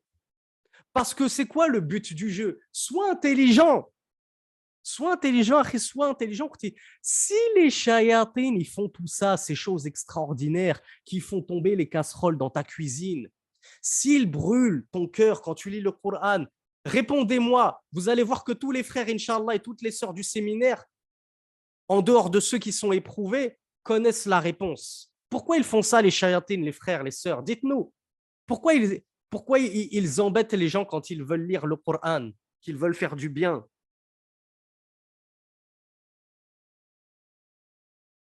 Voilà, il y en a plein qui ont dit la bonne réponse. C'est justement pour vous dissuader de faire ce bien et vous empêcher de faire ce bien. C'est-à-dire que le shaitan, il va faire bouger les casseroles, tu vas avoir peur, tu vas refermer ton Coran, il faut que j'arrête, il faut que j'arrête, sinon il va casser toute ma vaisselle. Eh bien voilà, il a gagné. Encore une bataille de gagner. Encore une bataille de gagner euh, par, le, par le diable sur toi. Alors que c'est toi qui es censé gagner la guerre. Il peut gagner une bataille, mais il ne faut pas qu'il gagne la guerre. C'est à toi de gagner la guerre contre lui. Et ta vaisselle, tu la rachèteras chez Ikea s'il le faut. Tant qu'il n'a pas cassé ta foi, c'est le principal. Il peut casser ta vaisselle, il ne faut pas qu'il casse ta foi. Donc, s'il te fait peur, s'il brûle comme ça, c'est justement pour que tu arrêtes. Donc, si tu arrêtes, qu'est-ce que tu es en train de faire ? Tu es en train de, de, de, de lui montrer déjà qu'il est fort. Et il va grandir, et il va se sentir puissant, et il va te faire encore plus de mal, il va t'embêter encore plus, parce qu'il se dit, celle-là, et celui-là, je le manipule comme une marionnette. Je lui mets un petit coup de kibrit, un petit coup de briquet dans, dans, dans l'estomac, ça y est, j'ai gagné. Il a, il a abandonné, il est retourné sur son P C en train de regarder euh, Naruto et One Piece. Pourquoi je dis ça ? Parce que c'est du shirk. Hein, des, les mangas, la plupart, c'est que du shirk. C'est que du polythéisme. Voilà, il a gagné. Donc, ne le laissez pas gagner. Et si vous l'avez laissé gagner jusque-là, ne le laissez plus gagner maintenant que je vous ai dit ça. Persévérez. Et pourquoi je vous dis tout ça ? Parce qu'on a apporté ces modestes conseils à des gens. Ils les ont mis en pratique. Ils m'ont dit, cette nuit, j'ai pris la décision de ne plus me laisser faire. Je vais prier de nuit. Et je leur ai dit même, prie jusqu'à en pleurer de regret. Pour les péchés passés. Pourquoi ? Parce que je vous ai dit, le shaitan, il n'est pas rentré chez toi par la cheminée. Ce n'est pas le Père Noël, shaitan. Le shaitan, il, il rentre par la porte comme tout le monde. Mais si tu lui as laissé la porte ouverte et que tu ne l'as pas fermée à clé, ne t'en prends qu'à toi-même. Donc, tu dois pleurer dans tes prières, tu dois pleurer pour Allah de regret d'avoir laissé cette porte ouverte au shaitan. C'est quoi cette porte ? C'est la désobéissance à Allah. C'est les péchés, c'est le manque d'apprentissage de ta religion, ce manque de foi justement. Donc corrige tous ces points problématiques. Regarde-toi dans le miroir comme je t'ai dit, mets le doigt où ça fait mal, corrige ce qui ne va pas chez toi, les péchés, la désobéissance à Allah, le fait que tu ne lises jamais le Coran, ce lien qui t'unit à Allah, le câble d'Allah subhanahu wa ta'ala, rapproche-toi d'Allah subhanahu wa ta'ala, ils sortiront tout seuls. J'ai presque envie de dire, ils te supplieront de les laisser sortir. Ils n'en pourront plus. Là, c'est plus toi qui brûleras, c'est eux qui brûleront. Incha'Allah ta'ala. Donc, tout, tout ce, cette partie du cours, juste sur le verset « Wa nunazzilu minal Qur'ani ma huwa shifa » Nous faisons descendre du Coran ce qui est une guérison. Tu veux guérir, Akhi, tu veux guérir, Ukhti. Pourquoi abandonnes-tu et délaisses-tu la lecture du Coran alors qu'Allah t'a expliqué qu'il était là ton médicament ? Et toi, tu vas consulter des psychothérapeutes, des koufars en plus, des mécréants. qui te donne des pilules à manger à gogo dans lesquelles ils ont mis de, de, de la farine et du sucre et ils te font croire que c'est ça qui va te guérir. Ta guérison, elle est dans le Coran, elle est dans ta relation avec Allah subhanahu wa ta'ala. Ce n'est pas en allant pleurer chez des koufars que tu vas guérir. Oui, je suis dur, oui, je, je, je, je dis que je suis condescendant, dis que je suis orgueilleux, traite-moi de tous les noms, désabonne-toi du séminaire. Tant que je t'ai dit cette vérité, c'est tout ce qui m'importe. Tu ne pourras plus dire, jamais un imam, il m'a dit la vérité. Jamais un imam, il a arrêté de me brosser dans le sens du poil. C'est pas grave, ça va aller mieux, il ne me donne pas le remède. Il continue de me recevoir en consultation à quarante euros la consultation. Il continue à me, à, à, à me vendre son eau bénite à cinquante euros le bidon. Il continue à me faire des ruqya où il me caresse comme ça. Il me dit, t'inquiète pas, laisse-toi faire urti. Je sais ce que je fais. Ah, continuez, puisque ça vous fait plaisir de jeter votre argent par les fenêtres. Le remède contre ça, il est gratos. C'est la lecture du Coran. C'est booster ta foi. C'est le tawhid. C'est le fait de concrétiser ton monothéisme. C'est le fait d'arrêter les péchés. Il y a tellement de causes pour guérir. Et quand je te parle de shaitan, c'est parce que là, on est dans le chapitre des mots occultes. Mais tu guériras aussi de ta dépression. Tout ce que j'ai dit, applique-le pour toutes tes maladies psychiques. Dépression, de, de, de je ne sais pas quoi. Ça existait au temps du messager d'Allah, la dépression. Barakallahu fikoum, s'il vous plaît, arrêtez de nous inventer des maladies tous les, tous les trente et un février. Tous les trente et un février, tu as une nouvelle maladie qui sort sur Wikipédia. La dépression, là. Quelques mois, j'ai entendu une nouvelle maladie, je ne sais plus comment ils l'ont appelée, la peur d'aller à l'école. Mais arrêtez vos bêtises. Ce n'est pas une maladie, c'est juste que, que l'enfant, soit il se fait maltraiter à l'école, soit il a, il a des mauvaises notes, soit il n'aime pas ça. Mais moi aussi, je n'aimais pas l'école. Moi aussi, je n'avais pas envie de me lever à sept heures du matin pour aller à l'école. Moi aussi, je voulais regarder le Club Dorothée jusqu'à neuf heures parce qu'il y avait Dragon Ball Z. Astaghfirullah. Arrêtez de nous inventer des malheurs. Il y a une maladie, c'est la peur de l'école. D'où c'est une maladie. Arrêtez de vous inventer des maladies. Dépression, ce n'est pas une maladie. Ne vous trouvez pas des excuses. Ça, c'est justement, vous trouvez des excuses. Ce n'est pas de ma faute si je n'ai pas de foi, je suis en dépression. C'est une maladie, j'y peux rien. J'attends le remède. Il n'y a pas de remède. Le remède, justement, on vient de te le donner. C'est le Coran, c'est ta relation avec Allah, c'est l'étude de ta religion, c'est ta foi, c'est le tawhid, c'est tout ça les remèdes. Donc, tu peux appeler ça maladie autant que tu veux. Tant que tu mets le remède que je t'ai prescrit en application, alhamdoulilah. Alhamdoulilah. Mais ne te cherche plus d'excuses ailleurs que à l'intérieur de toi-même. Le Coran est une guérison. Ça, c'était la guérison pour les maux occultes. On a traité les guérisons psychiques. Et le Coran, il est aussi une guérison pour les maladies purement physiques. Hein, la, la grippe, le rhume, gastro-entérite, euh, une coupure qui euh, peut très rapidement, hein, écrivez-moi juste deux, trois mots-clés pour que je vois si vous avez la réponse. Qui peut me ramener le dalil de ma parole? Bravo, bravo Oum Ibrahim. Encore les sœurs, encore les sœurs au, au, au, en première ligne. Il y a les sahaba, je vous le fais très vite parce qu'il est vingt-deux heures trente-deux et on va s'arrêter là-dessus, Inch'Allah. Les sahaba, certains sahaba étaient en voyage et ils avaient demandé hospitalité auprès de, d'une tribu. Le chef de la tribu, il était très malade. Pourquoi ? Parce qu'il s'était fait piquer par un scorpion. Donc, c'est quoi ? C'était une dépression ? C'était un djinn ? Non. C'est une maladie physique, du venin. Je me suis fait piquer par une bête venimeuse. Je suis malade.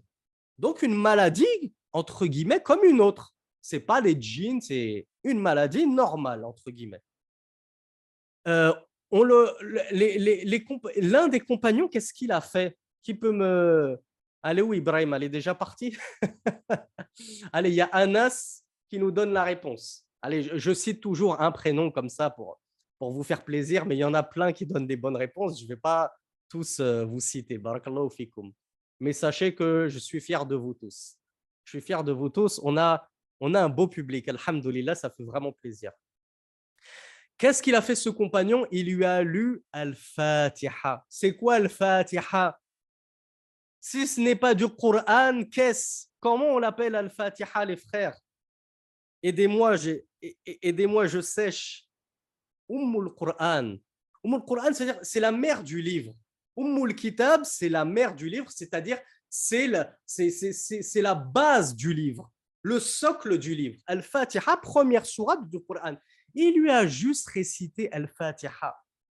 Est-ce qu'il a fait comme notre ami euh, Abdelraouf euh, Abou, comment il s'appelle ce, ce charlatan là, celui qui nous a inventé la, la technique des captages là.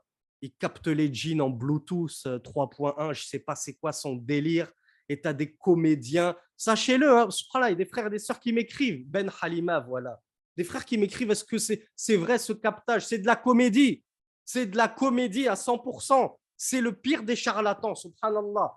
Il récite un verset, deux, trois fois, paf, il y a un djinn qui arrive dans le corps du possédé et il fait la discussion, il prend son petit thé avec la sœur, alors comment ça va depuis la dernière fois? Il parle Zarma au djinn, comment ça va depuis la dernière fois? Et ton mari, comment? Qu'est-ce que c'est que ces bêtises?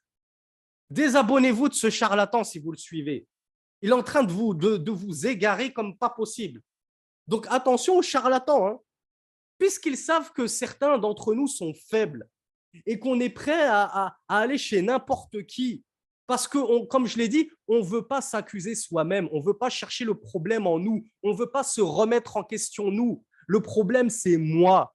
C'est parce que j'ai fait ça que je suis possédé. Et c'est en enlevant ce que j'ai fait, le péché, la désobéissance, ceci, cela, que je vais guérir. Non, je reste comme je suis, je continue à écouter Rihanna, je continue à aller au cinéma pour regarder des cochonneries, je continue mon abonnement Pornhub et je sais pas quoi. Je continue à regarder One Piece et du shirk et à jouer à des jeux vidéo de Fortnite où je me prosterne devant des totems, et cetera.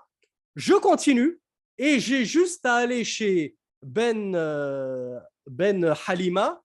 Je lui paye soixante euros, il me donne une bouteille de Volvic dans laquelle il a craché dedans et je vais guérir. C'est, c'est aussi simple que ça de guérir. Subhanallah. Et malheureusement, il y a des gens qui se font avoir. Parce que les chayatines, pour leur faire croire et leur faire espérer en ces charlatans et pour les détourner d'Allah, ils vont sortir momenta- momentanément de toi. Donc toi, tu vas guérir et tu vas dire, ah ben voilà, ce raqi, il m'a guéri. Il est où Allah dans tout ça? Bim, ils t'ont eu. Les chayatines t'ont eu. Qu'est-ce qu'ils ont fait? Ils t'ont fait complètement oublier ton tawhid. Parce que déjà qu'avant de rentrer en toi, ton tawhid, il était au ras des pâquerettes. Mais alors là, il n'existe plus. Tu as placé tous tes espoirs en Ben Halima, Ben Harira, je ne sais pas quoi. Tu as placé tous tes espoirs en lui. Tu as placé tout ton argent en lui. Et dès qu'il a réussi, dès que les chayatines sont sortis, tu as placé toute ta réussite, tout le fadl, toute la grâce, toute la reconnaissance, tu l'as placée en lui. Et Allah n'existe plus. Tu as oublié que c'était Allah qui guérissait. Tu as oublié que c'était par la permission d'Allah que les djinns sont sortis momentanément. Parce qu'après, tu te replains six mois après, ils sont revenus. Ben oui, ils sont revenus, bien sûr. Pourquoi ils ne reviendraient pas? Puisque tu n'as pas changé, toi. Et alors, qu'est-ce que tu fais? Bim, deuxième séance chez Ben Harira. C'est un cercle sans fin. Et tu dis, ça fait dix ans que je ne guéris pas, ça part et ça revient, ça s'en va et ça revient. Ben oui, et ça reviendra aussi longtemps que tu ne changeras pas. Donc change et tu verras que tout ira pour le mieux. Place ta confiance en Allah, ne l'oublie pas, tout ira pour le mieux. Donc je reprends l'histoire de ce compagnon. Il a lu la Fatiha à, au chef de clan qui avait été piqué par un serpent et il a guéri instantanément. Le chef de tribu leur a remis une part de bétail en récompense d'avoir, euh, d'avoir, de, de l'avoir guéri. Ils ont raconté, oui, du scorpion, je ne sais pas ce que j'ai dit, du serpent peut-être que j'ai dit. Ils sont allés voir Rasulullah, ils lui, a, ils lui ont raconté cette histoire, sallallahu alayhi wa alayhi wa sallam. Qu'est-ce que le messager d'Allah leur a dit? Wa ma adrakum annaha ruqya. Et qu'est-ce qui vous a fait savoir que c'était une ruqya? Donc, nous savons de, la, de, de, de par ce hadith et nous savons de la part du verset coranique que nous venons de lire que de lire le Coran, réciter du Coran, ne serait-ce que réciter la simple Fatiha, c'est une ruqya, c'est un exorcisme. Tu n'as pas besoin d'aller te faire plumer comme une noix chez un tel et un tel qui te fait croire que c'est un raqi. Tu as tous les outils en main. Ressaisis-toi. Si tu ne mets pas le doigt là où ça fait mal, tu ne guériras jamais. Lis du Coran, ne serait-ce que la Fatiha. Je vais te donner d'autres, d'autres conseils. Lis Ayat al-Kursi. Le verset, comment ça s'appelle en français, Ayat al-Kursi? On va voir ceux qui suivent les cours. Ah, il y a, y a... Ceux qui me disent le verset du trône. Et là, je m'adresse qu'à vous. Vous me dites Ayat al-Kursi, c'est le verset du trône. Ayat, verset, Kursi, trône. D'accord. Donc, al-Kursi, c'est le trône. Eh bien, al-Arsh, c'est quoi alors? si, si le trône, c'est al-Kursi, al-Arsh, c'est quoi? Donc, vous voyez, c'est une très mauvaise traduction. Et souvenez-vous de ce que je vous disais des traductions françaises hier. Tant que vous n'aurez pas la langue arabe, vous allez lire des traductions biaisées, cassées et maladroites, pour rester euh, gentil.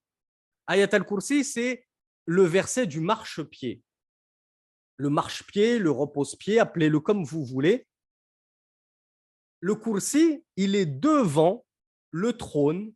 Ce n'est pas le trône, il est devant le trône. Et comme l'a dit Ibn Abbas, radiyallahu anhu, que cela plaise aux Asha'ira ou non, c'est le dernier de mes soucis. Nous, nous avons dit que notre souci, c'est de suivre la compréhension des pieux prédécesseurs, pas la compréhension de Abu Fulan al-Maliki, al-Ash'ari, al-Intel sur Twitter. C'est le dernier de nos soucis. C'est Mawdi'ul Qadamayn. C'est l'endroit où Allah pose ses deux pieds. C'est l'endroit des deux pieds d'Allah subhanahu wa ta'ala. Encore un point de aqidah. Allah a deux pieds, oui, nous le savons, ça fait partie de ses attributs. Et ce n'est pas la peine d'essayer de les interpréter parce que les pieux prédécesseurs n'ont pas interprété ceci. Donc, on en revient à nos moutons.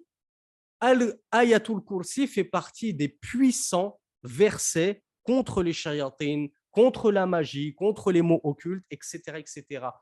Qui peut me dire en commentaire très rapidement avant qu'on, qu'on ferme, quelles sont aussi les trois sourates très puissantes à réciter contre les mots occultes? Bravo! Vous voyez, vous le connaissez le remède.